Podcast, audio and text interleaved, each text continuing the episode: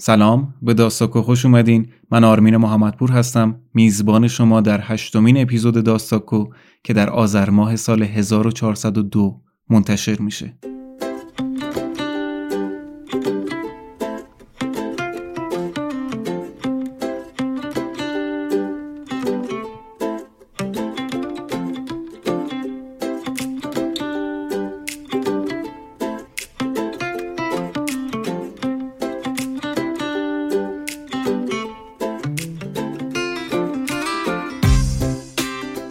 داستاکو پادکستیه که در هر اپیزود اون ما یک داستان کوتاه میخونیم. یعنی اصل ماجرا خوانش اون داستان کوتاهه.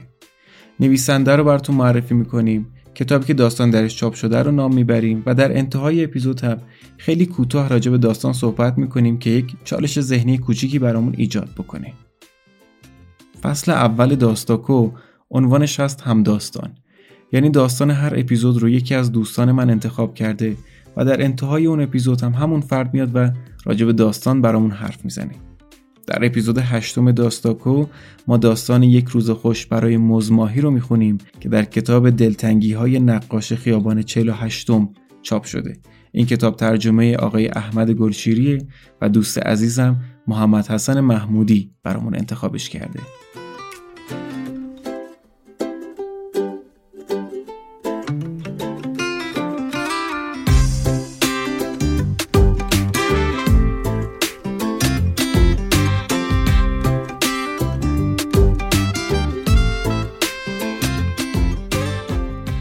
در ابتدا باید اعتراف بکنم که ساخت این اپیزود بسیار برای من سخت و چالش برانگیز بود. از اونجایی که سالینجر مدت زیادی از زندگیش رو در انزوا و دور از رسانه ها زندگی کرده، اطلاعات راجبش کمه و شما در سرچ اولیه میرسیم به یک سری اطلاعات تکراری و محدودی که تقریبا همه کپی پیستش کردن. وقتی هم که میرین تخصصی تر دنبالش بکنین، مثلا مستند ببینین و کتاب بخونین، برای خود من این شکلی بود که هر زاویه‌ای از این زندگی مرموز سالینجر که برام آشکار میشد هی کنجکاوتر میشدم که بقیهش رو هم بدونم. متنی که نوشتم متن بسیار طولانی شد و یک بارم ریکوردش گرفتم، تقریبا مقدمه این اپیزود شد 1.5 ساعت. در نتیجه یا باید تم میدادم به انتشار یک اپیزود بسیار طولانی بالای 2 ساعت و یا میومدم داستان رو جدا منتشر میکردم و بعد در یک اپیزود بعدی فقط راجع به سالینجر حرف میزدم. در نهایت ولی برای اینکه هم ریتم پادکست به هم نخوره و هم خیلی اپیزود حوصله سربری نشه، تصمیم گرفتم که اون متن رو بیام و در خلاصه ترین حالت ممکن براتون تعریف بکنم که رسیدیم به یه چیزی حدود 34-35 دقیقه. در نتیجه اگر جزو کسانی هستین که مقدمه‌های طولانی خستتون میکنه و فقط میخواین داستان رو بشنوین، از الان بگم که تقریباً 40 دقیقه بعد شروع میکنیم به خوانش داستان و فعلا میخوایم راجع به سالینجر و زندگی مرموزی که داشته حرف بزنیم. اگر علاقه داشتین بیشتر بدونین، کتابهاش هست، زندگی نامه‌هاش رو چند نفر کار کردن، یک مستند بسیار خوبی هم راجبش ساخته شده که من سعی میکنم در کانال تلگرام منتشر بکنم، اگر کسی علاقه داشت بره و ببینه. جروم دیوید سالینجر که دوستانش جری سالینجر صداش میزدن و بیشتر با حروف مخفف اسمش یعنی جی دی سالینجر شناخته میشه، در سال 1919 در منهتن نیویورک به دنیا آمد. پدرش یک تاجر یهودی بود که در یک هلدینگ غذایی خیلی بزرگ کار میکرد. مادرش کاتولیک بود که بعدها به خاطر حالا میگن فشار، میگن حالا به تمایل خودش تغییر مذهب داده بود، اونم یهودی شده بود. سالهای اول زندگیش سالینجر خیلی دانش آموز خوبی نبود. چندین بار از مدارس بسیار لوکسی که پدرش ثبت نامش میکرد اخراج شده بود. یه مدت فرستادنش مدرسه نظامی، یه مدت فرستادنش اروپا، برگشت دوباره رفت دانشگاهش رو نصف و نیمه رها کرد. کلا در زمینه تحصیل خیلی فرد کوشایی نبود. نقطه عطف زندگی سالینجر آشنا شدنش با ویل برنت بود. ویل برنت سردبیر مجله استوری بود که کلاس‌های داستان نویسی برگزار می‌کرد. سالینجر هم از اونجایی که خیلی علاقه به تئاتر داشت، رفت و در این کلاس‌ها شرکت کرد. اولین بار هم در سال 1940 داستان کوتاهی به اسم دوستان از سالینجر توسط همین ویل برنت در مجله استوری چاپ شد و سالینجر $25 هم پول گرفت بابتش. اولین درآمدش از راه نوشتن این $25 بود که از مجله استوری گرفت. منتها از همون موقع آرزوی سالینجر این بود که داستانهاش در نیویورکر چاپ بشن. مجله نیویورکر همون موقع و حتی الان انقدر سختگیره در چاپ مطالبش و انقدر ویراستاری میکنه و انقدر بازبینی میکنه که اگر شما موفق بشین چیزی در نیویورکر چاپ بکنین، به این معناست که نویسنده قابل احترامی هستین. سالینجر هم خیلی تلاش کرد. در آرشیو نیویورکر در سالهای 40 و 41 نامه‌های زیادی هست از یک نویسنده جوان به اسم سالینجر که داستان فرستاده و اونها نامه ریجکت فرستادن. تلاشش رو ادامه داد. در سال 41 داستان کوتاهی از سالینجر قبول شد از طرف مجله نیویورکر که چاپ بشه. داستانی بود راجع به پسر بچه‌ای به اسم هولدن کالفیلد که اگر داستان ناتور دشت رو خونده باشه میدونن که شخصیت اصلی این داستان همین فرده. قرار بود این داستان چاپ بشه، منتها در اون سالها آتش جنگ جهانی دوم انقدر بالا گرفت که مجله دید اصلا مناسب نیست الان یک همچین داستانی منتشر بکنه و جامعه دنبال چیزهای دیگریه. حالا باعث ناامیدی سالینجر شد و خیلی هم بابتش ناراحت شد. در اون سالها سالینجر 22 سالش بود. با دختری 18 ساله به اسم اونا اونیل آشنا شد. دختر یوجین اونیل بود. یوجین نمایشنامه‌نویس برجسته آمریکایی، نوبل ادبیات برده، پولیتزر برده. دخترش هم آدمی بود که در همون سن سال 16 تا 18 سالگی استعداد خاصی داشت در جذب آدم‌های معروف و برجسته، که حالا آخریش سالینجر بود که یک نویسنده جوانی بود که تازه داشت شناخته می‌شد. رابطه خیلی خوبی داشتن، رابطه عمیقی داشتن. از نظر خود سالینجر نامه‌های آتشینی بینشون رد و بدل میشد، اینجوری که خودش میگفته. در اون سالها سالینجر بسیار تلاش کرد که وارد ارتش بشه، چون آدم میهم پرستی میدونست خودش رو. اگر فیلم نجات سرباز رایان از اسپیلبرگ رو دیده باشین، فیلم با یک سکانس فوق‌العاده‌ای از نبرد نورماندی شروع میشه.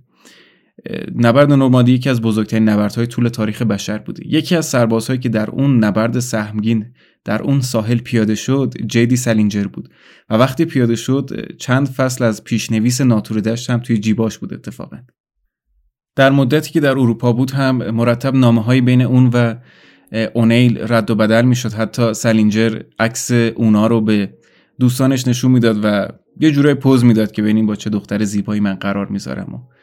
اینها منتها اونا اونیل برای تست یک فیلم رفت کالیفرنیا. کارگردانی که ازش تست گرفت همونجا عاشقش شد و در حالی که سالینجر در جبهه‌های اروپا داشت می‌جنگید، خبر ازدواج اونا اونیل با بزرگترین و محبوبترین ستاره اون روزهای هالیوود، یعنی چارلی چاپلین 54 ساله رو توی روزنامه‌ها خوند و یک شکست عاطفی بزرگ براش بود. بین دوستانش هم تحقیر شده بود، چون بالاخره ادعا کرده بود که من با این دختر قرار می‌ذارم و اون حالا رفته بود با یکی از بزرگترین ستاره هالیوود ازدواج کرده بود. برای چاپلین خیلی ازدواج خوبی بود. 4مین و آخرین ازدواجش بود. 8 فرزند از 11 فرزندش حاصل این ازدواج آخر بود. منتها چاپلین و اونیل تبدیل شدن به کابوس شب‌های سالینجر در اون دوران.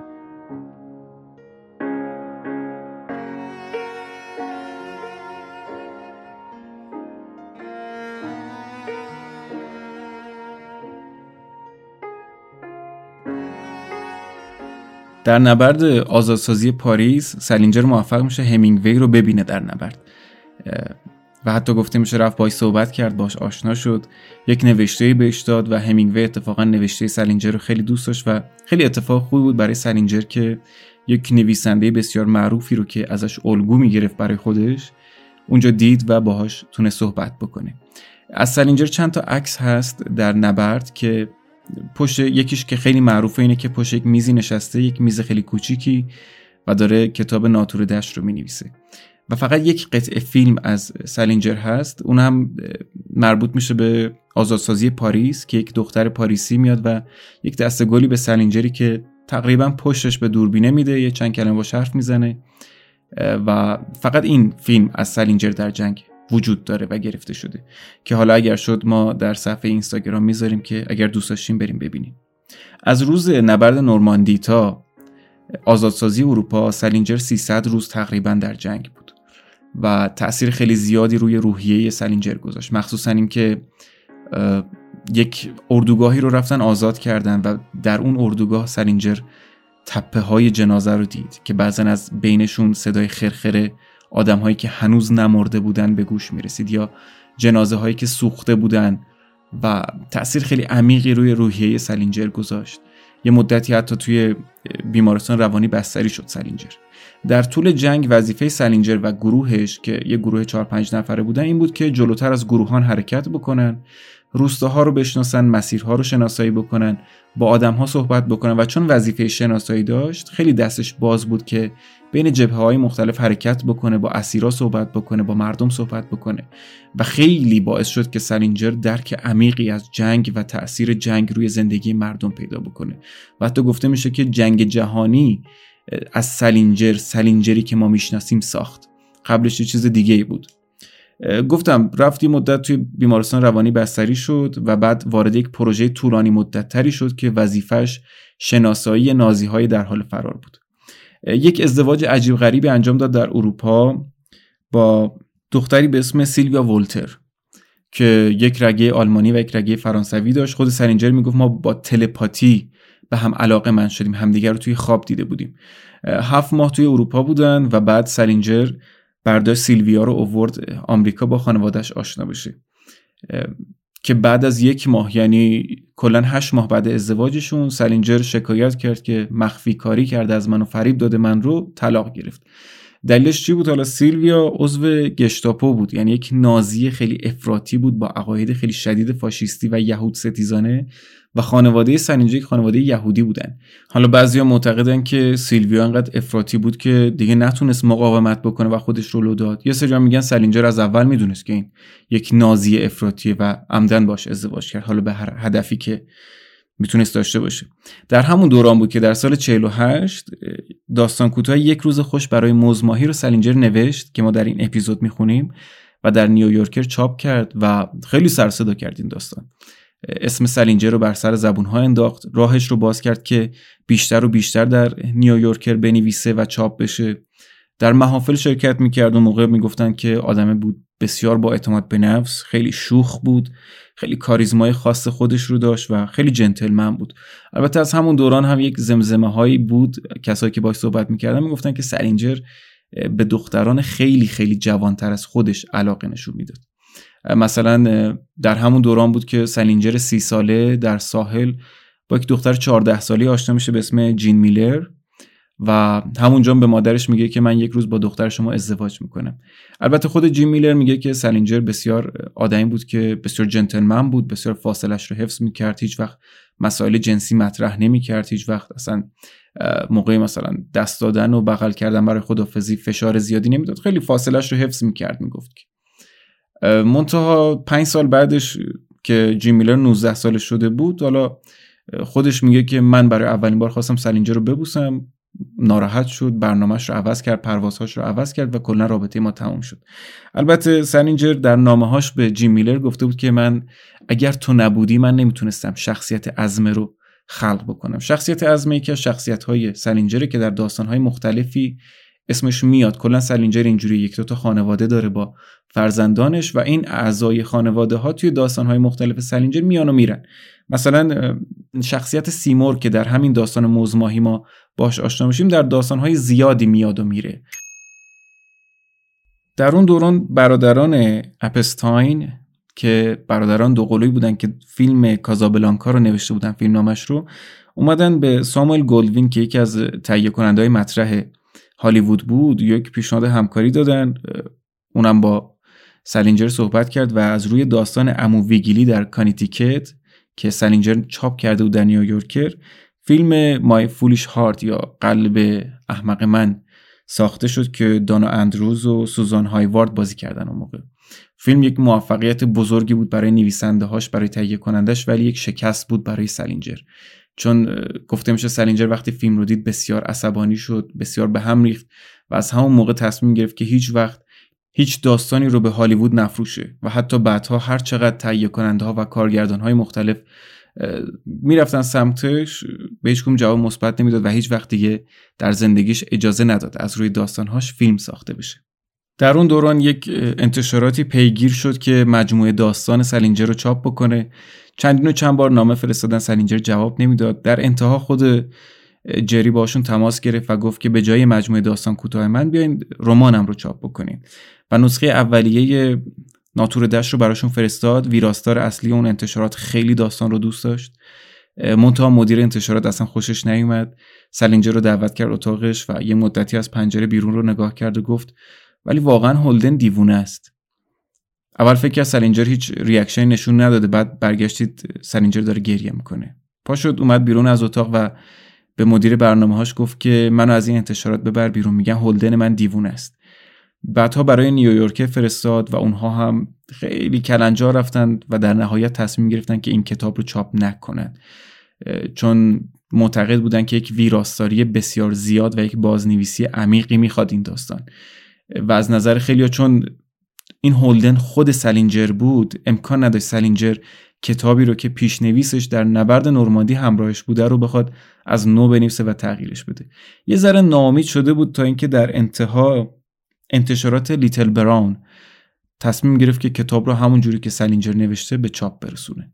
ناتوردش چاپ شد در سال 1951 و به عقیده خیلی‌ها یک انقلابی بود در صنعت چاپ. کتاب به سرعت محبوب شد، مخصوصا در بین دبیرستانی‌ها، مخصوصا در بین جوان‌ها مرتب دست به دست می‌شد و بسیار باعث شد که سالینجر یک شبه به یک نویسنده مطرح و طراز اول تبدیل بشه، کسی که خیلی ها میشناسنش و خیلی ها کتابش رو خوندن و خیلی ها بهش علاقه دارن.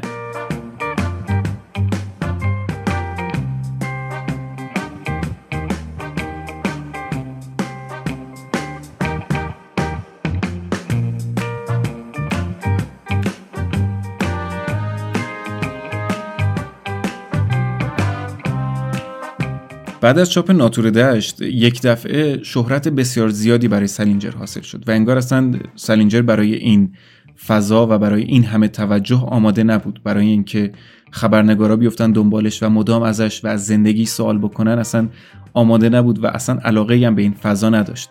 حتی از چاپ دوم کتاب درخواست داد که عکسش از پشت جلد کتاب حذف بشه که مردم نشناسنش، برعکس کسایی که وقتی به شهرت میرسن علاقه دارن که پوسترهای بهتری ازشون چاپ بشه. سالینجر به غیر از چند تا عکس معدودی که با کتابش گرفت در سال 51 دیگه هیچ وقت اجازه عکاسی نداد به هیچ کسی و اون عکس‌ها در واقع آخرین عکس‌هایی هستن که سالینجر به خواست خودش گرفته. انقدر این فضا براش عجیب بود و انقدر اذیت شد در این فضا که تصمیم گرفت فاصله بگیره و در سال 53 رفت یک عمارتی خرید در شهر کوچکی به اسم کورنیش. بالای یک تپه بود عمارتش، دیوارهای بلندی داشت، دور و برش کلا جنگل بود و رفت اونجا زندگی کرد. برای کتابش در هیچ جلسه امضای کتابی، در هیچ جلسه سخنرانی شرکت نکرد و میگفت که این کتابیه که من نوشتم چاپ کردم، همینو بخونین دیگه، با خودم اصلا کاری نداشته باشین. به ندرت مثلا از خونش پایین میومد، میخواست مجله چیزی بخره یا یک بسته‌ای بفرسته، چند روز یک بار از بالای تپه میومد پایین، با کمترین دیالوگ ممکن کارش رو راه مینداخت و برمیگشت. در خیابان اگر کسی صداش میزد فرار میکرد سالینجر، برای اینکه مجبور نشه صحبت بکنه، مخصوصا اگر خبرنگار بود طرف مقابل بسیار عصبانی میشد که پیگیرش شدن و دنبالش اومدن. خیلی کم و به ندرت در یک مهمانی و یا در یک جمعی حاضر میشد سالینجر. در سال 54 در یکی از همین مهمانی هایی که حالا شرکت کرده بود با یک دانشجوی 19 ساله به اسم کلر داگلاس آشنا میشه. اون موقع سالینجر خودش 34 سالش بود. با کلر آشنا میشه و یک سال بعدش هم با هم ازدواج میکنن. هدیه عروسی سالینجر به همسرش داستان کوتاه فرانی بود. فرانی یکی از دختران خانواده گلس است. خانواده گلس خانواده‌ای که سالینجر خلق کرده، 7 فرزند دارند. بزرگترین فرزندشون سیموره که در این داستان مزماهی میخونیمش و فرانی کوچکترین دختر خانواده است که در داستان کوتاه فرانی معرفی میشه. بعدها در داستان بلند تیرهای سقف را بالا بگذارید نجاران بیشتر شخصیتش باز میشه. همین داستان کوتاه در کنار داستان کوتاه دیگری به اسم زویی که اون هم از برادران خانواده گلس هست در کتاب فرانی و زویی چاپ شد که اون داستان زویی هم بیشتر مربوط به همین فرانیه و مشکلاتی که براش ایجاد شده بود. جری و کلر زندگیشون رو در همون کورنیش آغاز کردن. خیلی زود دخترشون مارگارت و بعد پسرشون متیو به دنیا اومد و بعد از به دنیا آمدن متیو بود که زندگی در واقع روی خوشش رو برگردوند از کلر، چون تا قبل اون کلر یک دختر جوانی بود که جذابیت زیادی داشت برای سالینجر، منتها بعدش دیگه بعد از به دنیا آمدن فرزندانش تبدیل شد به زنی که مادر چند تا فرزنده و یه جورای دیگه اون جذابیت خودش رو نداشت. سالینجر هم رفتار عجیبی داشت در زندگی. یک اتاقکی ساخته بود در پایین تپه که میرفت اونجا مینوشت. داخلش یک میز بود، یک دستگاه تایپ قدیمی و به در دیوارش هم پر کاغذهایی که نوشته شده بود، شخصیت‌هایی که طراحی کرده بود. و کلر میگه که بعضی وقتا میرفت برای نوشتن، کسی اجازه نداشت مزاحمش بشه. اینو بعدها دخترش در کتابش هم نوشته بود که ما اجازه نداشتیم مزاحم پدر بشیم و پدر بعضی وقتا وارد کلبه‌اش میشد و تا 2 هفته بر نمیگشت خونه و فقط مینوشت و اگر ما مزاحمش میشدیم عصبانی میشد. در تمام اون سالها سالینجر فقط یک بار جواب یک خبرنگار رو داد، اون هم در حد 3 جمله که بهش گفت که من نوشتن رو دوست دارم، از اون لذت میبرم، ولی فقط برای خودم مینویسم. در همون سالها سالینجر اومد بین داستان‌هایی که نوشته بود 9 تاش رو انتخاب کرد و در کتابی با عنوان 9 داستان به چاپ رسوند که خیلی سر صدا کرد چون انتخاب‌های خودش بود و خیلی خونده شد در اون سالها. همین کتاب در ایران ترجمه شد توسط آقای احمد گلشیری و اسم یکی از داستان‌ها رو روی کتاب گذاشت، دلتنگی‌های نقاش خیابان 48م، که همین کتابیه که این داستان رو هم ازش انتخاب کردیم. هر داستان یک گوشه‌ای داره به خانواده گلس و یک گوشه‌ای از زندگی یکی از شخصیت‌ها رو تعریف می‌کنه برامون. در همون سال‌ها همچنان ناتوردش داشت چاپ می‌شد، بسیار معروف بود، یه جور آیین گذر از نوجوانی و جوانی به بزرگسالی بود برای نوجوان‌های آمریکایی در اون دوران. در سال 61 مجله تایم اومد عکس سالینجر رو بزن روی جلدش، انقدر ازش عکس نداشتن که مجبور شدن یک پورتری نقاشی ازش طراحی بکنن خودشون و اونو چاپ بکنن که خیلی هم معروف شد اون پورتری، چون در اون سالها فقط عکس سیاستمدارها و آدم‌های بسیار تاثیرگذار روی مجله تایم میرفت و اومده بودن عکس سالینجر رو زده بودن. در همون سال مجله لایف به عکاسش مأموریت داد که یک عکس از سالینجر بگیره. این عکاس بنده خدا برای یک عکس در زمستان 3 روز پشت دیوارهای خونه سالینجر کمین کرد تا سالینجر از کلبهش بیرون اومد با سگش یه قدمی بزنه. چند تا عکس ازش گرفت که اون عکسام خیلی معروفه، اونا رو براتون میذارم تو اینستاگرام. یک لباس کاری بر تن داره، لباسی از جنس کتان که بعدها افراد دیگری تعریف کردن که سالینجر کلا برای نوشتن این لباس رو تنش میکرد، میرفت و مینوشت. در سال 65 داستان کوتاه هپورس رو چاپ کرد سالینجر که یک مونولوگ طولانی از شخصیت سیمور که در 7 سالگی نوشته شده و در اون سیمور میگه که من دوست دارم بعدا یک اتاقی داشته باشم که توش فقط یک ماشین تایپ باشه و فقط برای خودم بنویسم. و در واقع با اون داستان بعد از چند سال یک جوابی به طرفدارانش داد که آقا من اینجا نشستم برای خودم مینویسم و دوست دارم برای خودم بنویسم، شما کاری به کار من نداشته باشین دیگه. چند تا چاپ کردم، همونها رو بخونین دیگه، زیاد پیگیر نباشین. و در واقع همین داستان کوتاه که در سال 65 چاپ شد آخرین اثریه که سالینجر به چاپ رسوند و بعد از اون دیگه هیچی برای چاپ به هیچ کسی به هیچ مجله‌ای نداد. این کاری به کارم نداشته باشینم دیگه برای خانواده‌اش دیگه تا یه حدی قابل تحمل بود. در همون سال کلر درخواست طلاق داد و جدا شد.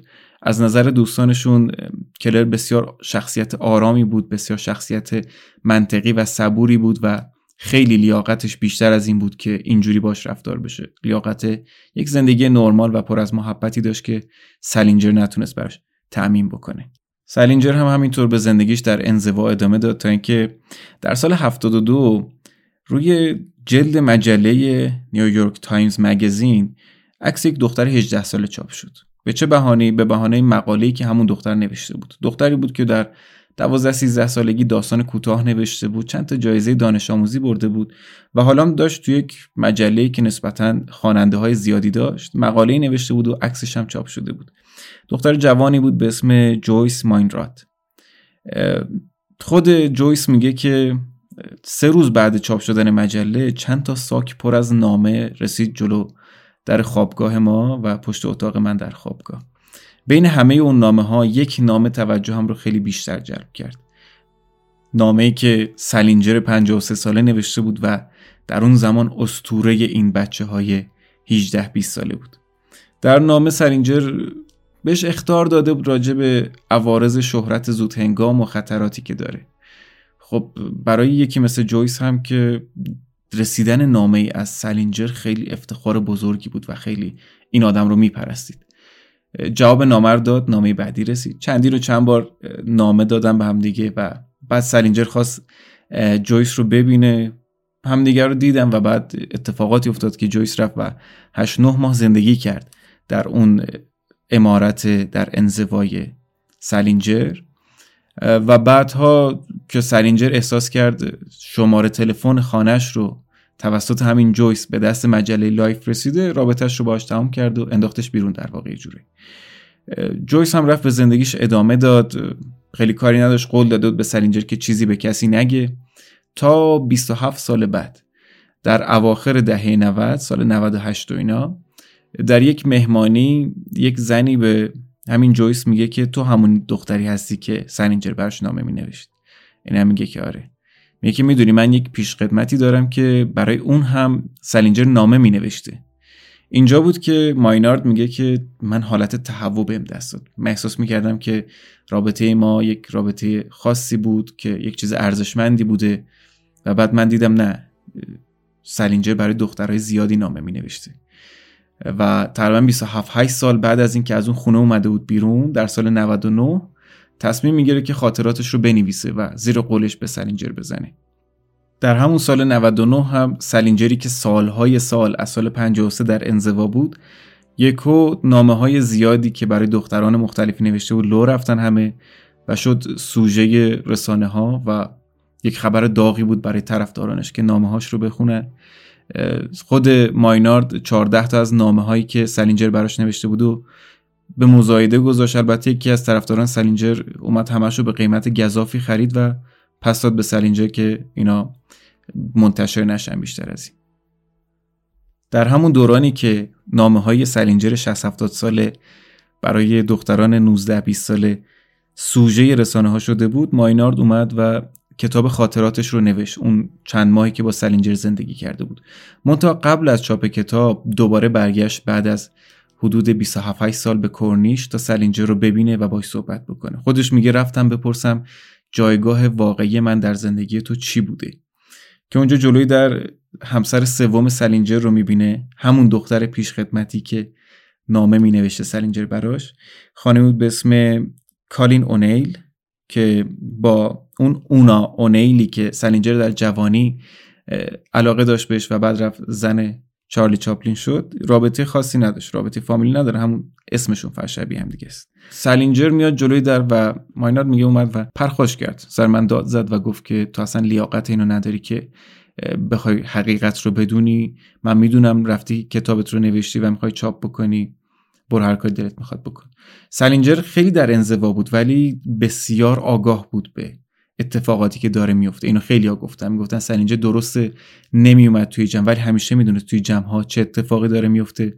بعد اینکه ماینارد کتابش رو چاپ کرد تازه مردم فهمیدن که این علاقه‌ای که فرزندان خانواده گلس به عرفان‌های شرقی دارن در واقع چیزیه که خود سالینجر داره و سالینجر خیلی علاقه داره به یکی از آیین‌های بودایی که یه جور رهنمودش این شکلیه که کاری که بلدی رو به بهترین نحو ممکن انجام بده ولی از جامعه انتظاری برای این دستاوردت نداشته باشه. و خیلی ها میگن اصلا به خاطر این عقایده که سالینجر دیگه کتاباشو چاپ نکرد، در واقع داشت کاری که بلد بود و به بهترین شکل ممکن انجام میداد ولی چاپ نمیکرد که مردم بخونن و تحسینش بکنن.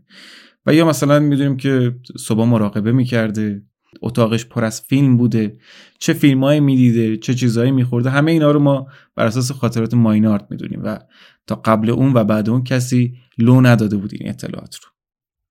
ولی شاید مهمترین چیزی که ماینارد گفت این بود که سالینجر یک گاو صندوقی در اتاق خوابش داشت که فقط یک بار تونستم داخلش رو ببینم و پر از کتاب‌هایی بود که نوشته شده بود، حتی ادیت شده بود و آماده به چاپ بود، یعنی نسخه کاملا آماده به چاپ بود که سالینجر پک کرده بود گذاشته توی گاف صندوق. و حتی میگه یک بار مجموعه کامل داستان‌های خانواده گلس رو به من نشون داد که خیلی خیلی بیشتر از تعداد داستان‌هایی بود که در تمام این سالها چاپ شده بود و ما خونده بودیم. این مطلب رو بعدها فرزندانش و یا ناشرش هم تقریبا غیر مستقیم تایید کردن که کتاب‌های زیادی نوشته شده ولی حالا یه سریاشو تمایل نداشته سالینجر چاپ بشه، یه سریاشو گفته 50 سال بعد از مرگ من چاپ بکنین، منتها میدونیم که کتاب‌های زیادی نوشت سالینجر بالاخره. از سال 53 که در رفت در انزوا تا آخر عمرش فقط مشغول نوشتن بود و بالاخره یک حاصلی داشته که چیزی ازش هم چاپ نکرده. میدونیم که هست، منتها تمایلی به چاپ کردنش نداشته سالینجر. در اون دوران یک بیوگرافی نویسی هر چقدر سعی کرد با سالینجر ارتباط بگیره که بیوگرافیش رو بنویسه، سالینجر قبول نکرد، همش رد میکرد. اون هم رفت و تمام نامه‌هایی که از سالینجر موجود بود، نامه‌هایی که برای مجلات نوشته بود در جوانی یا نامه‌هایی که برای همین دختران نوشته بود، همه رو جمع‌آوری کرد متنشون رو و بر اساس اون یک زندگی نامه‌ای نوشت از سالینجر که ناشرش اومد 70 تا نسخه از این رو بدون جلد داد به چند تا از منتقدان ادبی که این رو بخونن. یک نسخهش رسید به دست سالینجر، به دست وکلای سالینجر که رفتن شکایت کردن از طرف که شما اجازه نداشتین اینا رو چاپ بکنین.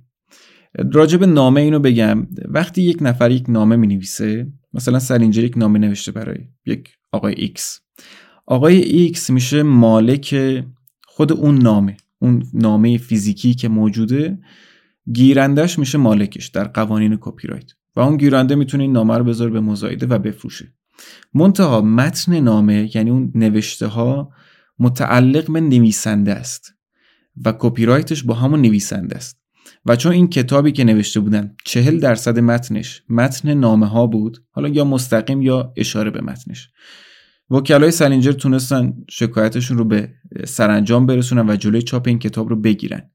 منتها بالاخره ناشرم زرنگتر از این حرفا بود، یه تغییراتی درش داد که این قوانین رو بپیچونه و یه مدت بعد چاپ کرد. در طول این شکایت هم سالینجر مجبور شد از لاکش بیاد بیرون، بره در دادگاه شرکت بکنه، به سوالای قاضی جواب بده. مثلا میگن قاضی ازش پرسیده که آقای سالینجر شما چند وقت چیزی چاپ نکردین؟ سالینجر هم در تمام این سالها برمیگشت به وکیلش میگفت من مجبورم به این جواب بدم. وکیلش هم گفت آره. بعد سالینجر چیزی که سالها ازش فرار کرده بود رو در دادگاه مجبور میشد که جواب بده، آره من یه چیزایی نوشتم دوست ندارم چاپ بکنم. و قاضی میپرسید چرا دوست نداری چاپ بکنم؟ بعد سالینجر عصبانی میشد ولی مجبور بود جواب بده. حتی در طی این پروسه مجبور شد بره 90 تا از نامه‌هایی که در جوانی نوشته بود رو بره ثبت بکنه که کپی رایتش به اسم خودش بمونه و جلوی چاپ اون کتاب رو بگیره. منتها گفتم دیگه آخرش کتاب رو چاپ کردن و چیزی برای سالینجر باقی نمون جز همین که مجبور شد از لاکش بیاد بیرون و به خیلی از این سوالات جواب بده. حتی مرحوم مهرجویی یک فیلمی ساخت در دهه 70 به اسم پری که از روی داستان فرانی و زویی ساخته شد. در یک جشنواره شرکت کرد آقای مهرجویی در آمریکا که یکی از مجلات اون زمان اشاره کرد که این متن این فیلم از روی داستان سالینجر ساخته شده. به نظر من وکلای سالینجر اومدن شکایت کردن از آقای مهرجویی، منتها بعد مثلا اینکه چون فیلم خیلی اکران جهانی نداشت و مهرجویی برگشت ایران و بعد دیدن که فایده نداره شکایتشون پس گرفتن. منتها این در سابقه وکلای سالینجر هست که از یک کارگردان ایرانی هم شکایت کردن. کلا هر جا سالینجر چیزی راجبش ساخته میشد، چیزی از روی آثارش ساخته میشد، فوری تیم وکلاش شکایت میکردن و جلوی انتشارش رو میگرفتن. راجب ناتوریدش اینم اضافه بکنم که همیشه تعریف و تمجید و گل و بلبل نبوده همه چی. تا همین دهه 90 هم در یه سری از ایالت‌های آمریکا این کتاب ممنوعه بوده به خاطر بدآموزی که میگفتن برای نوجوان‌ها داره و کلاً خیلی در جوامع سنتی و مذهبی ازش استقبال خاصی نشد و مخالف بودن با چاپ این کتاب. با 3 تا حادثه جنایی هم این کتاب پیوند خورده اسمش. در سال 80 یک پسر جوانی به اسم دیوید چاپمن که فکر میکرد باید مثل هولدن ناتوریدش آدم طغیانگری باشه. خب هولدن در کتاب خیلی بر علیه زندگی مصنوعی که ساخته شده و یا تجملاتی که هست و اینا خیلی حرف از طغیان و اینا میزنه، منتها به درجه خشونت فیزیکی نمیرسه. یه سریا معتقدن که ما باید هولدنی باشیم که خشونت رو بروز بدیم و نشون بدیم خودمون رو در جامعه. یکی از اینها دیوید چاپمن بود که اومد جان لنون رو ترور کرد که یک ستاره موسیقی راک بود و وقتی در دادگاه بهش گفتن از خودت دفاع کن، کل متن ناتوریدش رو به عنوان دفاعی خودش خوند. در سال 81 فردی به اسم جان هینکلی که میخواست ریگان رو ترور بکنه و یک ترور نافرجامی بود برای رئیس جمهور آمریکا، اون هم در دفاعیاتش ناتوریدش رو خوند. در سال 89 ربکا شفر، بازیگر هالیوود، در خونش در لس آنجلس منتظر بود که فیلمنامه پدرخوانده 3 به دستش برسه. زنگ خونش رو به صدا درآوردن. بنده خدا رفت فیلمنامه رو بگیره، ولی غافل از این که رابرت باردو بهش شلیک کرد از پشت در و ترورش کرد و در صحنه جرمش 1 جلد کتاب ناتوریدش پیدا شد. این حالا بودن آدم‌هایی که برداشت اشتباهی داشتن از روی این کتاب و خب نتایجش هم شد این. بعدها سالینجر یک جایی توی اداره پست با یک دختر جوانی که داشت حرف میزد و فهمید که یک نویسنده جوانه و در اصل اون دختر یک خبرنگار بود، بهش گفته بود که چاپ کردن هولدن بزرگترین اشتباه زندگی من بود، چون باعث شد که دیگه من نتونم زندگیم رو به شکل عادی ادامه بدم و باعث شد که فرزندانم رنج بکشن. نهایتاً جدی سالینجر در سال 2010 در همون خونش در کورنیش که از سال 53 درش ساکن بود به مرگ طبیعی در سن 91 سالگی از دنیا میره. در 45 سال آخر عمرش هیچی چاپ نکرد. در تمام زندگیش، در تمام طول عمرش با همون کتاب‌هایی که مرتب داشتن تجدید چاپ می‌شدن، حتی هنوزم ناتوردشت داره سالی 350,000 نسخه در آمریکا می‌فروشه. با اونا زندگی کرد. در ماه‌های آخر عمرش یک بنیادی تأسیس کرد، بر عهده پسرش گذاشت اون بنیاد رو و تمام حقوق کپی رایت کتاب‌هاش رو به اون بنیاد داد. حالا گفته میشه قرار 50 سال بعد از مرگش یک کتاب‌های دیگه ازش چاپ بشه. مشخص نیست، باید منتظر بمونیم ببینیم روزی کتاب جدیدی از سالینجر چاپ خواهد شد یا نه. منتها به هر شکلی که بود سالینجر بسیار بسیار نویسنده تأثیرگذاری بود در زمان خودش و حتی الان. هنوز هم من فکر میکنم اگر جوانی در 17-18 سالگی ناتوریدش رو بخواد بخونه خیلی ازش تأثیر میگیره. من خودم در همون سنین خوندم این کتاب رو و تا همین الانم برام یکی از تأثیرگذارترین کتاب‌هایی بوده که تا حالا خوندم. خیلی طولانی شد راجب سالینجر حرف زدنمون، ولی میگم چون انقدر در انزوا بود و انقدر اجازه نمیداد کسی بفهمه که ناخودآگاه باعث کنجکاوی آدم‌ها میشد. اصلا شاید سیاست خودش برای اینکه مطرح بمونه و در صدر اخبار بمونه همین بوده باشه. خواستم براتون تعریف بکنم چون برای من سالینجر نویسنده قابل احترامیه، دوست داشتم راجبش بدونم، دوست داشتم براتونم تعریف بکنم. امیدوارم خیلی خسته نشده باشین. خیلی سعی کردم خلاصه بگم. اگر تمایل داشته میتونین مستندش رو ببینین، کتابهاش رو بخونین و راجبش بیشتر اطلاعات کسب بکنین. در انتهای اپیزود محمدحسن میاد و راجب انتخابش برامون حرف میزنه. میریم با هم داستان یک روز خوش برای مزماهی رو بشنویم از جی.دی. سالینجر.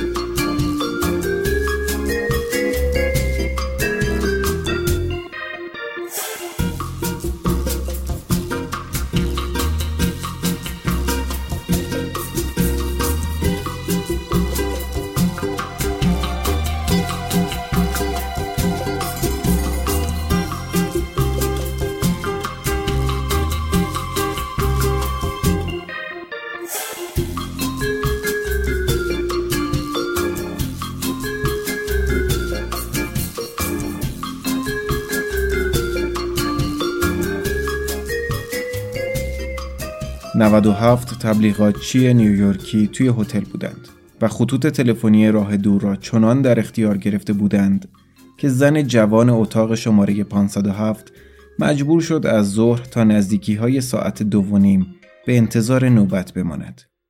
اما بیکار ننشست. مقاله‌ای را با عنوان جنس یا سرگرمی است یا جهنم از یک مجله جیبی بانوان خواند.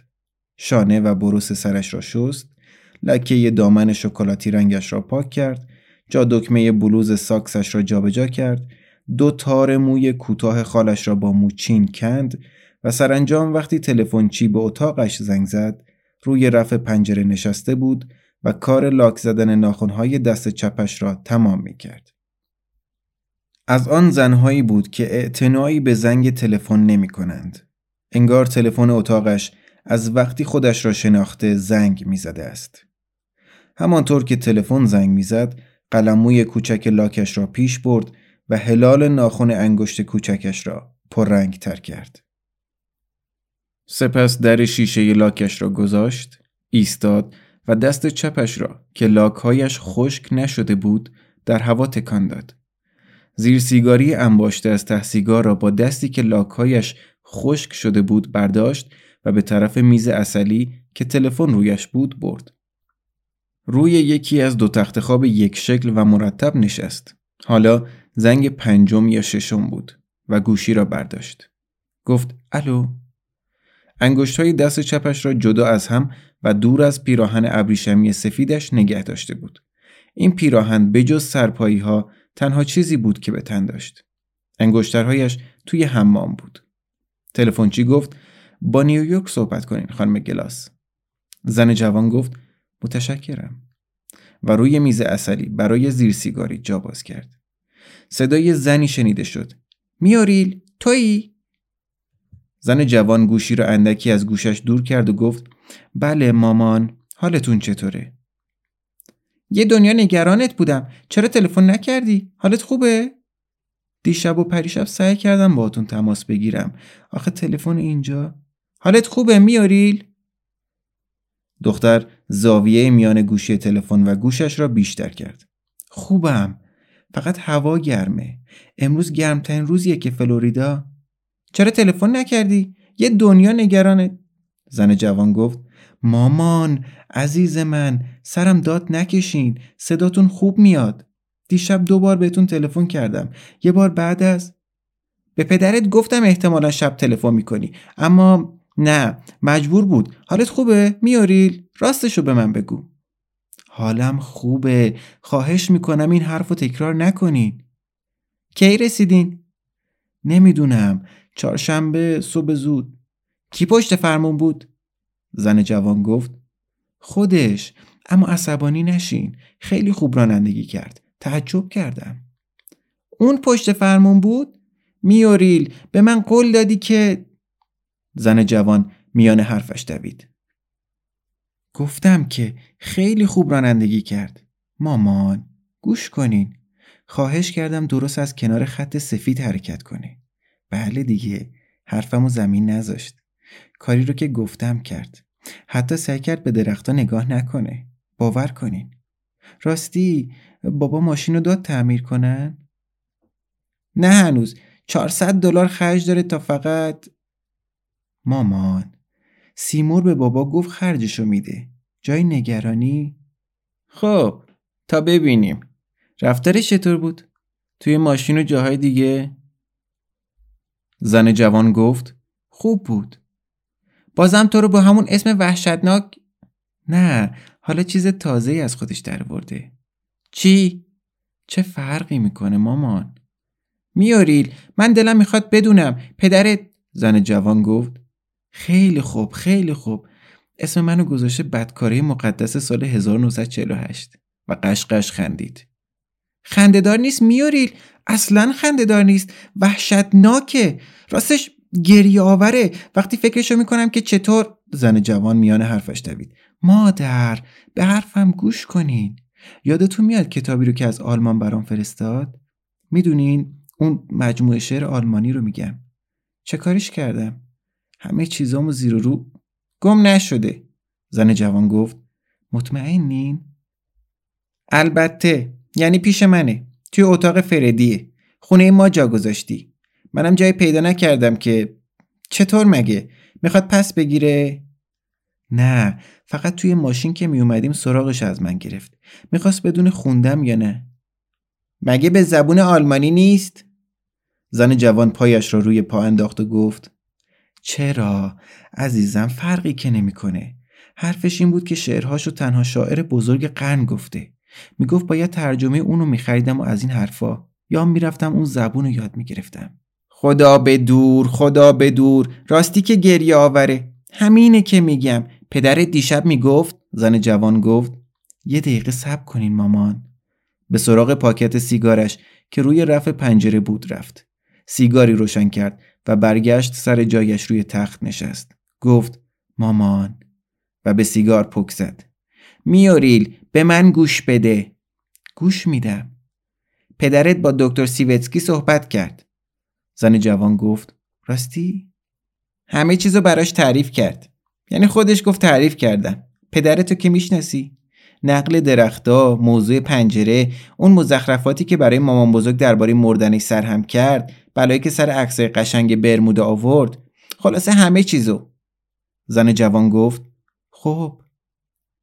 خب او هم گفته اولا ارتش جرم بزرگی کرده اونو از بیمارستان مرخص کرده. قسم میخورم قاطعانه به پدرت گفته که احتمال خیلی زیادی داره که سیمور پاک عقلشو از دست بده. قسم میخورم. زن جوان گفت اینجا توی هتل یه روانپزشک هست. کیه؟ اسمش چیه؟ نمیدونم، رایزر یا همچین اسمی، خیلی تعریفشو میکنه. اسمشو نشنیده بودم. خب به هر حال خیلی تعریفشو میکنن. میوریل خواهش میکنم بیخیالی رو کنار بذار. دلمون خیلی برات شور میزنه. دیشب پدرت میخواست تلگراف بزنه بیای خونه. راستشو بخوای فعلا که خیال اومدن ندارم مامان. بنابراین فکرشو از سرتون بیرون کنین. میوریل قسم میخورم دکتر سیوسی گفته سیمور ممکنه پاک عقلشو. زن جوان گفت من تازه رسیدم اینجا مامان. بعد از سالها این اولین باره که اومدم مرخصی. بنابراین خیال ندارم به این زودی چمدونمو ببندم و بیام خونه. اصلا سفر برام خوب نیست. تنم طوری از آفتاب سوخته که به زحمت میتونم تکون بخورم. تنت خیلی سوخته؟ مگه اون روغن برنزه شدنو که توی کیفت گذاشتم به تنت نمالیدی؟ گذاشتم کنار. مالیدم اما تنم سوخت. خدا مرگم بده. کجای تنت سوخته؟ تموم تنم عزیزم، تموم تنم. خدا مرگم بده. نمی میرم. بگو ببینم با این روانپزشک صحبت کردی؟ زن جوان گفت خب کم و بیش. چی گفت؟ وقتی صحبت میکردی سیمور کجا بود؟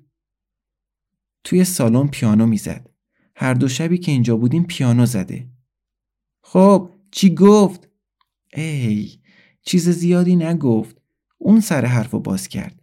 دیشب توی بازی بینگو نشسته بودم کنارش. از من پرسید شوهرتون اون آقایی نیست که توی اون اتاق پیانو میزنه؟ گفتم بله. اون وقت از من پرسید که سیمور دچار بیماری چیزی نبوده؟ این شد که من گفتم چرا این سوالو کرد؟ زن جوان گفت نمیدونم مامان. حدس میزنم برای اینکه رنگش پریده و از این حرفا. به هر حال بعد از بینگو اونو خانمش خواهش کردم برم با اونها نوشابه چیزی بخورم. منم رفتم. زنش خیلی جلف بود. یادتون میاد اون لباس شب مسخره‌ای رو که توی ویترین مغازه بانویت دیدیم؟ همون لباسی که گفتین آدم باید چیزش خیلی خیلی کوچیک. اون لباس سبز رنگو میگی؟ همونو پوشیده بود با اون باسن بزرگش. یه ریز از من میپرسید که سیمور با اون سوزان گلاس که توی خیابان مدیسون چیز داره، کلافروشی داره، خیش و قومه یا نه؟ میخوام ببینم اون چی گفت. دکتر میگم. حرف زیادی نزد. یعنی ما توی نوشگاه بودیم، صدا به صدا نمیرسید. خب گفتی که چه بلایی میخواست سر صندلی مامان بزرگ بیاره؟ زن جوان گفت خیر مامان، توی جزئیات زیاد باریک نشدم. احتمالاً دوباره فرصت پیدا میکنم باش حرف بزنم. از صبح تا شب توی نوشگاهه. نگفت که به نظرش ممکنه اون اینطور بگم خل بشه، بلایی سرتو بیاره؟ زن جوان گفت نه با این صراحت. اطلاعات زیادی که از اون ندارن مامان. اینها باید چیزهایی درباره بچگی آدم بدونن و از اینجور مزخرفات. گفتم که نمیشد حرف بزنیم. اونجا خیلی سر و صدا بود. خب کت آبیت چطوره؟ خوبه، دادم کوچیکش کنه. لباسای امسال چطوره؟ زن جوان گفت افتضاح، اما به این آدما میخوره، پر زرق و برق و از این حرفا. اتاقتون چطوره؟ زن جوان گفت خوبه، یعنی بد نیست. اتاقی که پیش از جنگ گرفته بودیم خالی نبود. امسال آدما قابل تحمل نیستن. کاش کسایی رو که تو سالن غذاخوری کنار ما میشینن میدیدین. انگار از باغ وحش فرار کردن. خب همه جا همینطوره. کفشای راحتی چطوره؟ خیلی بزرگه. بهتون گفتم که خیلی بزرگه. میاریل، یه بار دیگه میپرسم. راستی حالت خوبه؟ زن جوان گفت برای 100مین بار بله مامان. خیال هم نداری که بیای خونه؟ خیر مامان. پدرت دیشب میگفت که اگه تنهایی جایی رو پیدا کنی بری و مسائل رو با خودت حل کنی هزینه سفرتو از جون و دل میپردازه. به این ترتیب میتونی عالی سفر کنی. ما هر دو فکر کردیم. زن جوان گفت خیر ممنونم و پایش رو از روی پا برداشت. مامان خرج این تلفن سر به وقتی فکرشو میکنم که چطور سراسر جنگ منتظر این پسر بودی. یعنی وقتی آدم به زنهای ساده‌ای مثل شما فکر میکنه. زن جوان گفت مادر بهتر گفتگو رو درس بگیریم. سیمور هر لحظه ممکنه برسه. مگه کجاست؟ کنار دریا. کنار دریا؟ اونم تنها؟ کنار دریا رفتارش عادیه؟ زن جوان گفت مادر طوری از اون حرف میزنین که انگاری دیوونه زنجیریه. میوریل من چنین حرفی نزدم. خب از حرفاتون همین طور برمیاد. میخوام بگم که کارش اینه که اونجا دراز میکشه. روپوش حمومش هم در نمیاره. روپوش حمومش در نمیاره؟ آخه چرا؟ نمیدونم. حدس میزنم برای اینکه رنگش خیلی پریده. خدا مرگم بده. به آفتاب احتیاج داره. نمیشه مجبورش کنی؟ زن جوان گفت شما که سیمو رو میشناسین و باز پایش را روی پا انداخت. میگه دلش نمیخواد یه مش آدم ابله خالکوبی‌هاشو نگاه کنه. اون که خالی نکوبیده. توی ارتش خالکوبی کرده؟ زن جوان گفت نه مامان نه عزیزم و از جا بلند شد. گوش کنین فردا بهتون تلفن میکنم احتمالاً. میاریل حالا گوش کن که چی میگم. زن جوان که سنگینی تنش را روی پای راستش میانداخت گفت بله مامان. هر لحظه‌ای که کاری کرد یا حرفی زد که احمقانه بود به من تلفن کن. میفهمی چی میگم؟ صدامو میشنوی؟ مامان من از سیمور نمیترسم. میاریل میخوام به من قول بدی. زن جوان گفت خیلی خوب قول میدم. خدا حافظ مامان. بابا رو سلام برسونین. گوشی را گذاشت.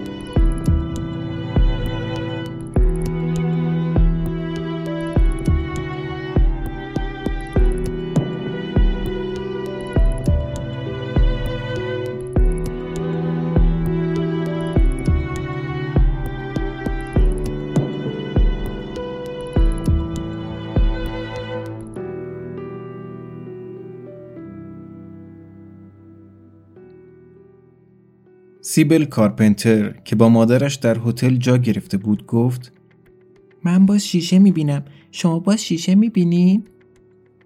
عزیز دلم دیگه این حرف رو تکرار نکن. مادر رو پاک دیوونه میکنی. آروم بگیر خواهش میکنم. خانم کارپنتر روغن برنزه کردن پوست را روی شانه های سیبل میمالید و پشت او را تا تیغه ظریف بالمانند کتفهایش چرب میکرد. سیبل روی یک توپ پرباد کنار ساحل رو به اقیانوس طوری نشسته بود که هر لحظه ممکن بود تعادلش به هم بخورد. لباس شنای دو تکه زرد روشنی پوشیده بود که یکی از آنها تا 8-9 سال دیگر هم به دردش نمیخورد. زنی که روی صندلی راحتی کنار خانم کارپنتر نشسته بود گفت راستش یه دستمال ابریشمی معمولی بود. از نزدیک میشد دید. چیزی که هست دلم میخواد بدونم چطور گریز زده بود. آخه خیلی قشنگ بود. خانم کارپنتر حرفش را تصدیق کرد. ظاهراً قشنگ بوده. سیبل، آروم بگیر عزیز دلم. سیبل گفت باز هم شیشه دیدیم؟ خانم کارپنتر آه کشید و گفت خیلی خوب. در شیشه ی روغن برنزه کردن پوست را گذاشت. حالا بود دوباره بازی کن عزیز دلم. مامان میخواد بره توی هتل و یه گیلاس مارتینی با خانم هابل بخوره. زیتونهاشو برای تو میارم. سیبل که آزاد شده بود بیدرنگ به سمت باز ساحل دوید و از آنجا قدم زنان به طرف چادر ماهیگیرها راه افتاد. فقط جلوی یک قلعه شنی خیس و فرو ریخته ایستاد و پایش را در آن فرو کرد. چیزی نگذشت که محوطه مخصوص مهمانان هتل را پشت سر گذاشت. نزدیک به 200-300 متری راه رفت و سپس ناگهان راهش را کج کرد و دوان دوان به قسمتی که شنهای نرمی داشت رفت. جلوی جوانی که به پشت دراز کشیده بود رسید و درنگ کرد. دختر گفت میخوای بری تو آب باز شیشه ببینی؟ جوان یکی خورد. یقه روپوش مخملی خود را با دست گرفت. روی شکم غلتید. حوله لوله شده ای از روی چشمهایش روی زمین افتاد و به سیبل خیره شد. تویی؟ سلام سیبل. میخوای بری تو آب؟ جوان گفت چشم راه تو بودم. چه خبر؟ سیبل گفت چی؟ میگم چه خبر؟ کی میاد؟ کی میره؟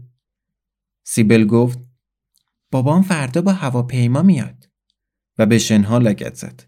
جوان گفت به صورت من نپاش بچه و دستش را به مچ پای سیبل گذاشت. خب پس وقتش رسیده که پدرت بیاد اینجا. من ساعت به ساعت منتظرش بودم. ساعت به ساعت. سیبل گفت خانم کجاست؟ جوان چند دانه شن را از لابلای موهای کم پشتش پاک کرد و گفت خانم؟ درست معلوم نیست سیبل. خانمو 1000 جا میشه پیدا کرد. توی مغازه سلمونی داره موهاشو خرمایی رنگ میکنه. یا هم توی اتاقش برای بچه گداها عروسک درست میکنه. جوان که حالا دمر دراز کشیده بود دستایش را مشت کرد. روی هم گذاشت و چانهش را روی آنها قرار داد و گفت از چیزای دیگه حرف بزن. سیبل لباس شنای قشنگی پوشیدی. من از چیزی که خوشم میاد لباس شنای آبی رنگه. سیبل به او خیره شد. سپس سرش را پایین انداخت و شکم برآمده خود را نگاه کرد و گفت این که زرده. جدی؟ کمی یا نزدیکتر ببینم. سیبل یک قدم جلوتر رفت. کاملا درست میگی. چه آدم کودنی هم من. سیبل گفت میخوای توی آب بری؟ توی همین فکرم. برای خوشحالی تو بگم که مدت هاست توی همین فکرم سیبل. سیبل پایش را به قایق لاستیکی که جوان گهگاه زیر سرش میگذاشت زد و گفت کم باده. درست میگی. خیلی هم کم باده. چانهش را از روی مشتهایش برداشت و روی شنها گذاشت. گفت سیبل تو خیلی قشنگی. خوشم میاد نگات کنم. از خودت برام حرف بزن. دستایش را دراز کرد و هر دو مچ پاهای سیبل را گرفت. گفت من توی برج جدی به دنیا آمدم. تو چی؟ سیبل گفت شارون لیپسشوت گفت که تو اجازه دادی کنارت روی صندلی پیانو بشینه. شارون لیپسشوت این حرفو زد. سیبل محکم سر تکان داد. جوان مچ پاهای او را رها کرد. دستهایش را جمع کرد و یک طرف صورتش را روی ساعد راستش گذاشت. گفت خب این چیزا پیش میاد سیبل. من اونجا نشسته بودم پیانو میزدم. تو هم پیدات نبود. شارون لیپسشوت هم اومد کنار من نشست. من که نمیتونستم از خودم دورش کنم.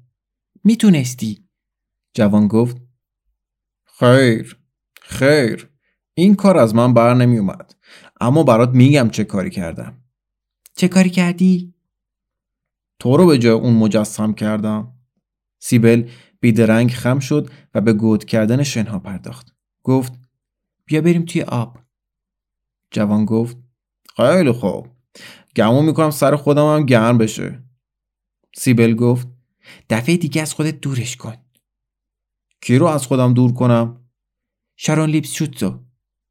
جوان گفت گفتی شارون لیپس شوتز؟ این اسم چه چیزهایی رو به یاد آدم میاره؟ خاطره ها و هوس ها رو به هم میامیزه. ناگهان بلند شد ایستاد. آبهای اقیانوس را نگاه کرد و گفت سیبل بگم الان چی کار کنیم؟ میریم ببینیم میتونیم یه موز ماهی بگیریم. چی بگیریم؟ جوان گفت موز ماهی و کمر روپوشش را باز کرد. روپوش را درآورد. شانه‌هایش سفید و باریک بود و شلوارک شنایش آبی مایل به ارغوانی. روپوش را از طول یک بار و از عرض 3 بار تا زد. حوله لوله شده را که روی چشمهایش میانداخت باز کرد. روی شنها پهن کرد و سپس روپوش تا کرده را رویش گذاشت. خم شد. قایق لاستیکی را برداشت و زیر بغل راستش جا داد. سپس با دست چپش دست سیبل را گرفت. هر دو قدم زنان به طرف اقیانوس راه افتادند. جوان گفت خیال میکنم توی عمرت بیشتر از 1-2 تا موز ماهی ندیده باشی. سیبل سرش را تکان داد. ندیدی؟ مگه خونتون کجاست؟ سیبل گفت نمیدونم. حتما میدونی، یعنی باید بدونی. شارون لیپشوت میدونه خونشون کجاست. تازه 3.5 سالش هم بیشتر نیست. سیبل ایستاد. دستش را از دست او بیرون کشید. یک گوش ماهی معمولی را از روی زمین برداشت و با اشتیاق به آن نگاه کرد. روی زمین پرتابش کرد و گفت فیرلیوود کانیتیکت و با شکم جلو داده راه افتاد. جوان گفت ویرلیوود کانیتیکت. ببینم اینجا اتفاقا نزدیک ویرلیوود کانیتیکت نیست؟ سیبل او را نگاه کرد و با کج خلقی گفت خونه ما اونجاست. خونه ما توی ویرلیوود کانیتیکته. چند قدم پیشا پیش او دوید. پای چپش را با دست چپ گرفت و 2-3 بار لیلی کرد. جوان گفت این موضوع خیلی از مسائل رو روشن میکنه. سیبل پایش را رها کرد و گفت داستان سامبوی سیاه کوچولو رو خوندی؟ جوان گفت چه سوال بامزه‌ای میکنی؟ اتفاقا دیشب تمومش کردم. دستش را پایین برد و دست سیبل را از پشت گرفت. از او پرسید نظرت چیه؟ دیدی چطور برپا دور اون درخت میدوئن؟ من که فکر میکنم نمیشه جلوشونو گرفت. هیچ وقت اینقدر ببر ندیدم. سیبل گفت فقط 6 تا. جوان گفت فقط 6 تا؟ چطور میگی فقط؟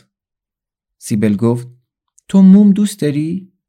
جوان پرسید چی دوست دارم؟ موم.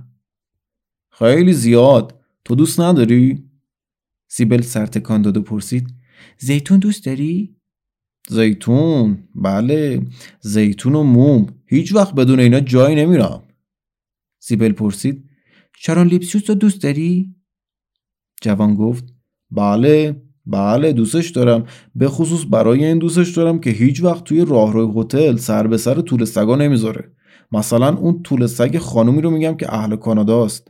شاید باور نکنی که بعضی دختر کوچولوها خوششون میاد چوب بادکنکشون رو توی تن اون سگ کوچولو فرو کنن. شارون از این کارا نمیکنه.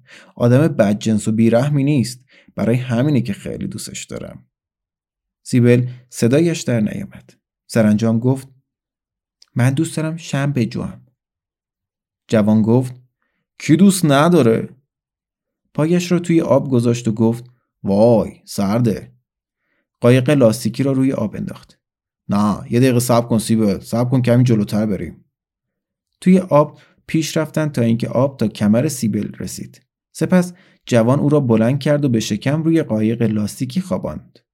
پرسید تو هیچ وقت از کلاه شنا و اینجور چیزا استفاده نمی کنی؟ سیبل آمرانه گفت ولم نکن، محکم بگیرم. جوان گفت خواهش میکنم دوشیز کارپنتر، من با فوت و فن کارم آشنام. فقط چشماتو باز بذار، هرچی موزمایی هست میبینی. امروز یه روز خوش برای موزمایی هست. سیبل گفت من که چیزی نمیبینم. معلومه، آخه عادتهای خیلی عجیبی دارن. قایق را همچنان پیش می برد. آب هنوز تا سینه‌اش نرسیده بود. گفت زندگی خیلی دلخراشی دارن. میدونی چی کار میکنن سیبل؟ دختر سر تکان داد. خب شناکنان توی سوراخی میرن که پر از موزه. وارد که میشن مایه‌های خیلی معمولی هستن، اما همین که توی سوراخ‌ها جا گرفتن رفتارشون مثل خوکا میشه.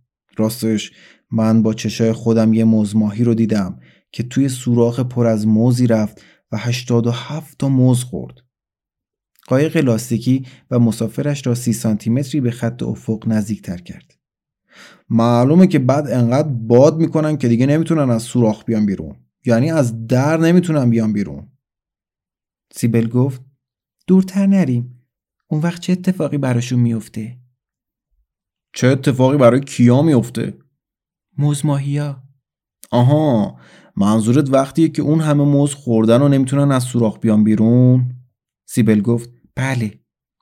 خب دلم نمیاد برات بگم سیبل، میمیرن. سیبل پرسید چرا؟ خب تب موز میگیرن، بیماری وحشتناکیه. سیبل با حالتی عصبی گفت موج پیدا شد. جوان گفت بی خیالش، مهم نیست، آماده باش. مچ پاهای سیبل را در دستهایش گرفت و به طرف جلو و پایین فشار داد. جلوی قایق لاستیکی از بالای موج گذشت. آب گیسوان بور سیبل را خیس کرد، اما در جیغش یک دنیا شادی خوانده شد.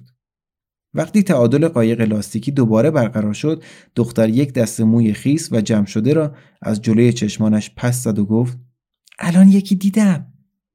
چی دیدی عزیز من؟ یه موز ماهی. جوان گفت راست میگی؟ تو دهنش موزی هم بود؟ سیبل گفت آره 6 تا.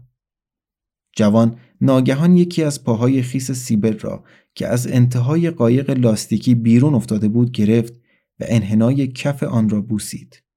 مالک پا سر برگرداند و گفت آهای. آهای خودتی، الان برمیگردیم. کافی بود؟ خیر.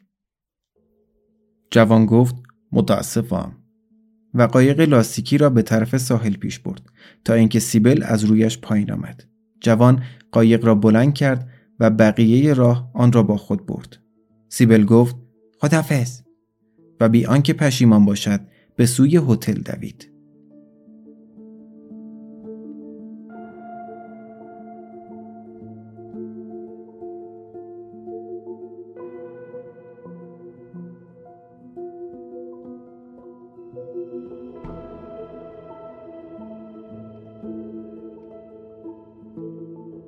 جوان روپوشش را پوشید، تای یقه برگردانها را باز کرد و سینه‌اش را با آنها پوشاند و حولش را توی جیبش فرو کرد.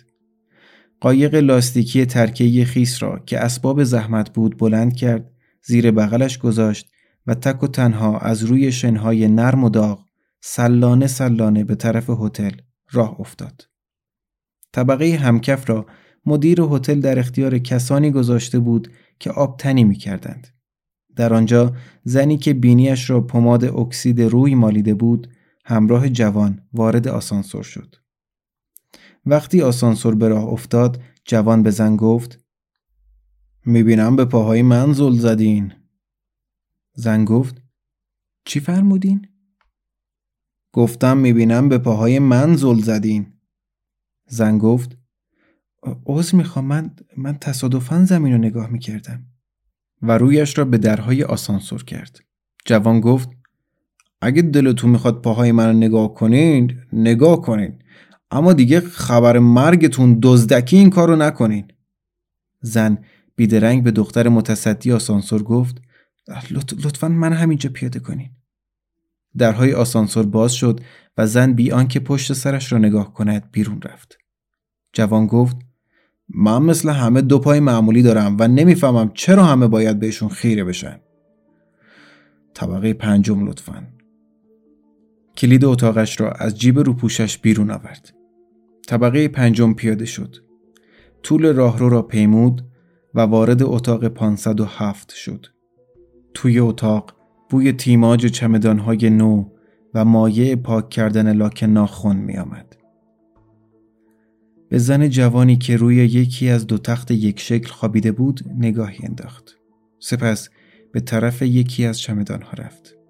درش را باز کرد و از زیر یک دست شورت و زیر پیراهنی یک 7 تیر خودکار کالیبر 7.65 اورتگیز بیرون آورد.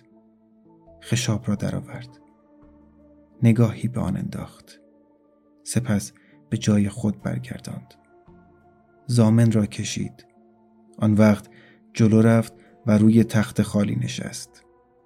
نگاهی به زن جوان انداخت. اسلحه را نشانه گرفت و گلوله‌ای به شقیقه راست خود شلیک کرد.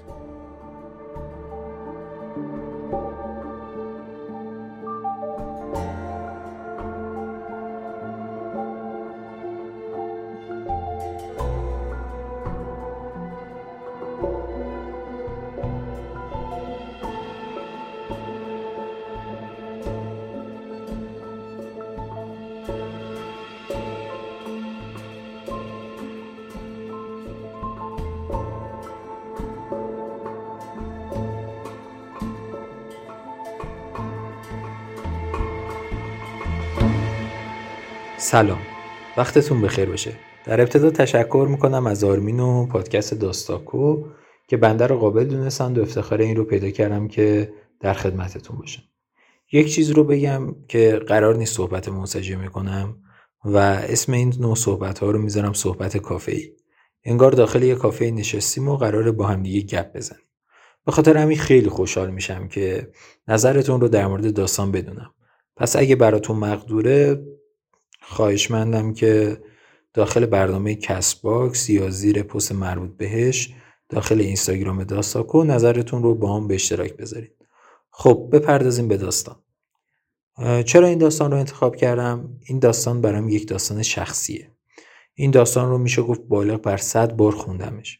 حدود 3 ماه متوالی هر شب قبل خواب این داستان رو میخوندم. البته میتونیم بشینیم دور هم و داستان رو تفسیر کنیم.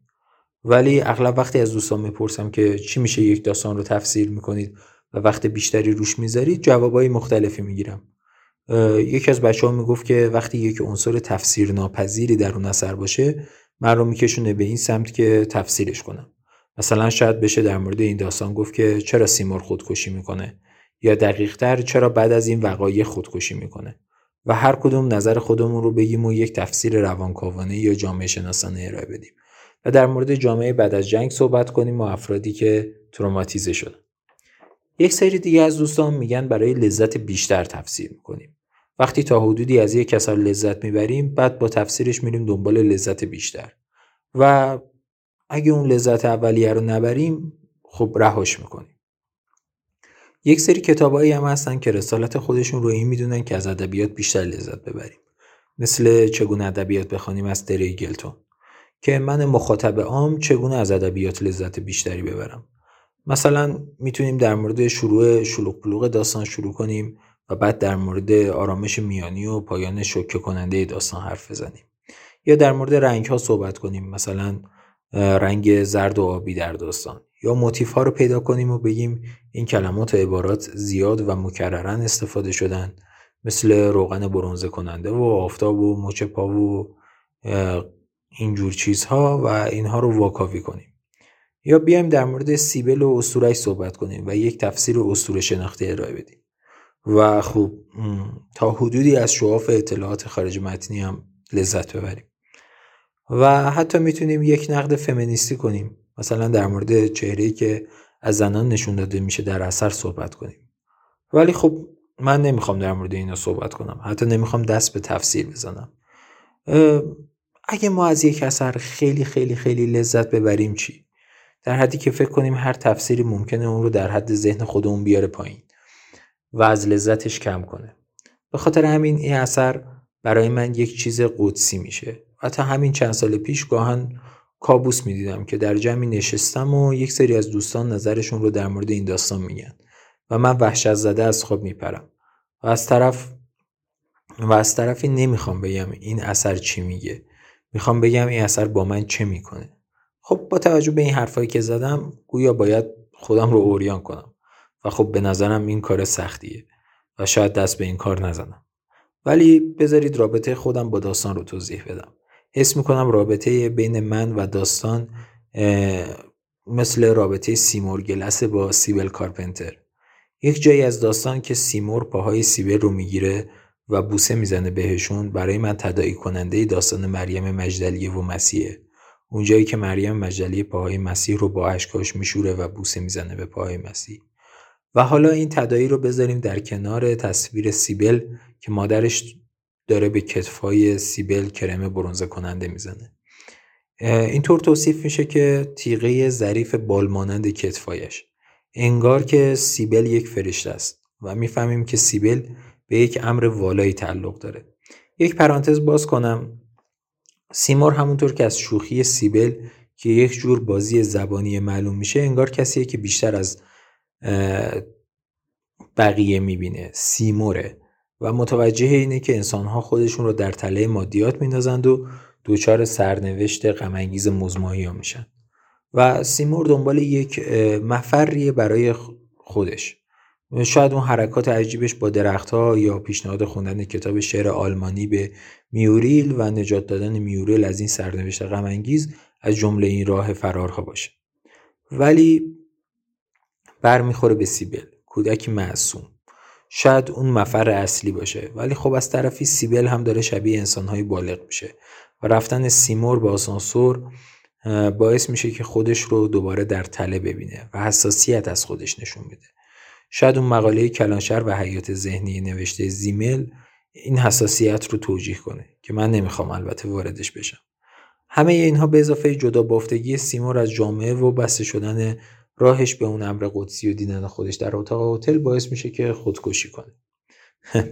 البته من نمیخواستم در مورد اینها حرفی بزنم. من میخواستم در مورد رابطه خودم با داستان صحبت کنم که مثل رابطه سیمور و سیبل میمونه. من هر شب این داستان رو میخونم و هر شب با تموم شدن این داستان انگار من همراه با سیمور خودکشی میکردم. ولی خب گویا نتونستیم از تفسیر کردن فرار کنیم و متاسفانه گویا ذهنمون عادت کرده به تفسیر. حالا که در مورد قسمت‌های مختلف صحبت کردیم، حیف در مورد شروع فوق‌العاده زیبای داستان و قسمت مکالمه تلفنی میوریل و مادرش صحبت نکنیم که چطوری راوی به واسطه یک مکالمه تلفنی اطلاعاتی به ما از سیمور میده. و خب راستش من خودم رو بعضی وقتا ساکن یکی از اتاقهای هتل میبینم که تلفن خط به خط شده و من دارم شنود میکنم. تا حدودی نگران میشم که فردی از لحاظ روانی پایدار نیست در هتل هست و این نگرانی رو گاهم با خودم تا اواسط داستان میبرم که نکنه سیمور بلایی سر سیبل بیاره. و البته لازمه کار اینه که ذهن خودم رو از داستان سالینجر خالی کنم. گویا اولین باره با این داستان و نویسنده آشنا میشم. حالاست که من هم شبیه مادر میوریل و اون پزشک و بقیه جامعه میشم و همون دیدی رو پیدا میکنم نسبت به سیمور که بقیه جامعه پیدا میکنم. خب بهتره که سخن رو کوتاه کنم و از لذت شنیده شدن و خوانده شدن این داستان بیشتر از این کم نکنم. کماکان و لطفاً نظرتون رو در مورد این داستان با بنده هم به اشتراک بذارین. امیدوارم خوشحال شده باشین. خدا نگهدار.